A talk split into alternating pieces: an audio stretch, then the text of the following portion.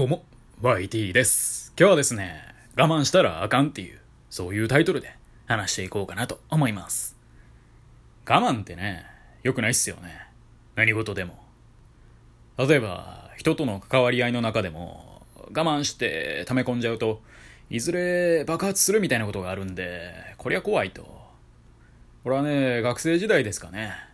まあ当時ね、生意気にも彼女がおりまして、で、些細なことで、まあ喧嘩をしたんですよね。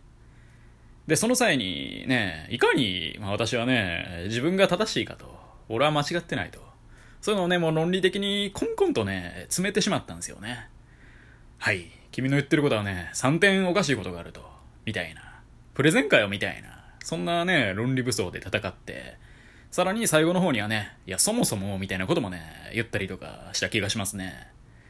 そしたらその当時の彼女は、もうブチギレてね、その、なんでしょう、今回の喧嘩になった、ね、その発端になった出来事以外、過去にね、いかに私 YT がね、ダメなことをしてきたのか、いろんなものをね、もう全部小出しに出されていって、あの時はこうで、この時はこうで、そして今回も、みたいな。もう10から出てきて、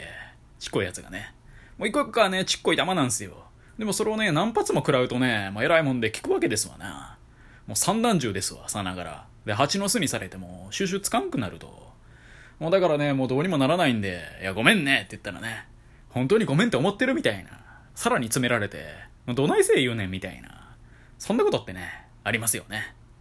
まあ我慢しないでね、その一回一回で言ってくれよって思いますけどね。火山方式かよみたいな。まあ、ぐつぐつぐつぐつして、抑えて抑えて、ここぞっていう時にドカーンと。もうそんなことされたらでも YT のライフポイントはもうゼロよってことで。まあそんなこんなで我慢ってあんま良くないよなと。人間関係においても。で、もっと単純なところで言うとね、小便も大便も我慢したらダメですからね。やっぱブリブリいかないと。で、まあお腹減ってもね、やっぱ飯も食べるべきですからね。我慢せずに。ボリボリ行こうぜと。まあでもそんなこと言いつつね、我慢した方がいいってことも、この世の中にはありますよね。まあ例えばそれは、兵ですよね。兵。小学生の時なんてね、兵なんてみんなの前でここをもんなら、へこ切符ってね、呼ばれますからね。あれはかわいそうでしたね。まあ私もね、へこ切符や言うてましたけど。でね、肝心の私はそんなにね、塀をこかない人間だったというか、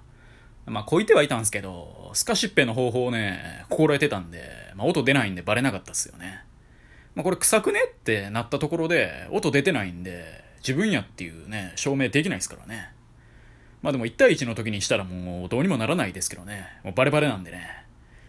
でもそんなこんなでね、でも平和ね、やっぱ我慢した方がいいっていう考えにね、大体この世の中は支配されてますよね。まあ大人になってもね、そんな変わんないですよね、ここは。まあ我が社はオープンな社風でやらせてもらってますみたいな。そんな会社でもね、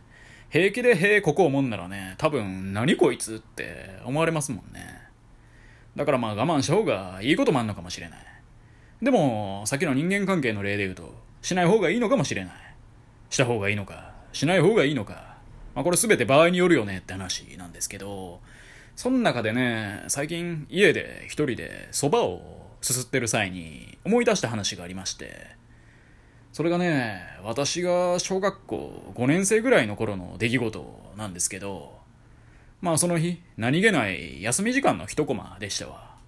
その休み時間の前の授業がね、ホームルームというか、まあ何の授業だったかはさすがに覚えてないんですけど、まあおそらく学芸会の催し物をどんなんするかとか、なんか次の遠足はこうだみたいな、そういう何かしらのイベントごとに向けての説明みたいな、なんかそれだけで1時間終わるみたいな、そんな授業だった記憶があって、まあ要はね、ゆるい授業だったんですよね。うん、そういうのってね、普段の算数の時間とかと違って、死後とか増えますし、別にね、死後をしようがね、咎められたりもあんましないじゃないですか。むしろみんなでわちゃわちゃやってね、なんかいろんなこと決めていくみたいな、なんそんな時間だと思うんで。で、そのままの流れで、休み時間になったんで、まあクラス内やっぱずっとざわついてるんですよね。まあみんな好きなように話してて。で、まあ私もね、まあ席に座りながらではあるんですけど、7、8人ぐらいかな。男女関係なしにね、みんなでその流れでわーって喋ってたんですよね。で、その中に一人 N 君っていう男がいて、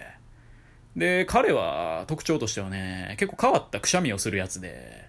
なんかくしゃみをね、思いっきりしない人っているじゃないですか。なんて言ったらいいんだ、これ。極限までなんか口とか鼻とか圧縮して、全然音出ないようにする人みたいな。そういう人いはると思うんですよね。まあ、おっさんならいざ知らずね、でも、小学生程度のくしゃみなんで可愛いもんじゃないですか。それでも N 君はね、なんかすごい控えめなくしゃみをするんで、私それはね、以前からすげえ気にはなってたんですよね。で、まあ実際にね、本人にも聞いたことあるんですけど、いやいや、俺はこれがやりやすいねん、みたいなことをね、言ってて、いやいや、そんな絶対嘘やんって思いながらも、まあでも別にそれ以上追求することもないんでね、あまあそうかってことで、まあ終わらしててね。で、先ほど申し上げた通り、まあこのタイミングの時では、7、8人ぐらい。で、まあわーわー話してて、でも N 君はね、そんなめっちゃ喋る方じゃないんで、まあずっと笑ってるんですよね。でまあ、私は結構ね、周りのみんなの様子を見ながら喋るタイプの人間なんで、ああ、ずっと笑ってるなと思ってたんですよ。で、そのタイミングでね、彼がくしゃみをしそうになったんですよね。みたいな。な、あのね、ピッチャーでいう振りかぶってる状態みたいな。まあ、そんなんくしゃみする時でもあるじゃないですか。なんでしょう、予備動作みたいな。あ、その状態になっとって、で、その中で N 君が、ファンファン、フンって、マジで音こんぐらいしか出ないんですよ、N 君のくしゃみ。こんぐらいしか出てないんですけど、でもね、その蛇口の調整をミスったんでしょうね。その小さな音とは似つかわしくないぐらい、とんでもない量のね、鼻水がビューって出てきて、で、それ見てて私は、えー、ってなって、ただその私以上にね、N 君は死ぬほどびっくりしたんでしょうね。もうとんでもないね、驚愕の顔になってて。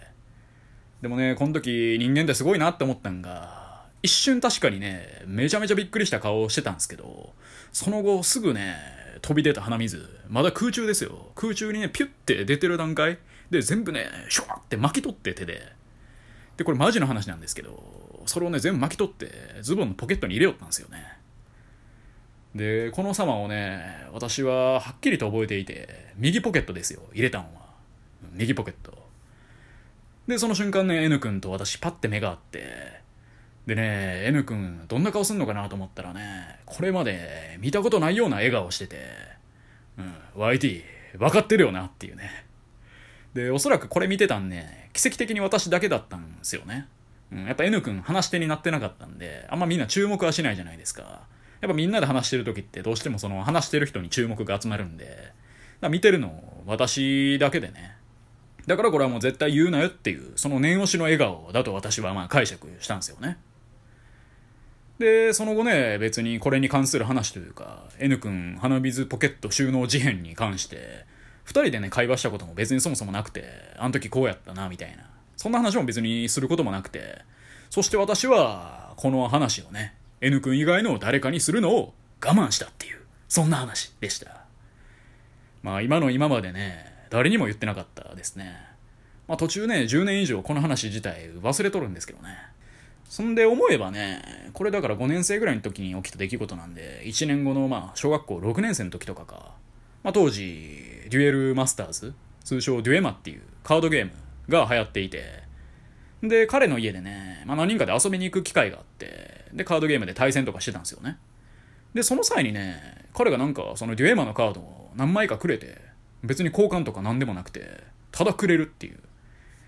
で、1枚何をもらったかはっきり覚えてるカードがあるんですけど、それがメテオドラゴンってやつでね。で、他にもまあドラゴン系のやつ、キラのね、カード、私だったら絶対タダではあげへんわっていう、そういうカードを数枚、惜しげもなくくれて。だからね、思えば、これはね、彼からのその鼻水ポケット収納事変をね、黙っていたことに対するお礼だったんじゃないかしらと。で、その当時は全然気づいてなかったんですけど、今になってね、その彼との思い出をね、振り返る中で、なんかそんな気がするなってね、思いましたね。だからね、時に我慢したら、いいこともあるのかもね。知らんけどね。はい。以上、YT でした。今日も聞いてくださり、どうもありがとうございました。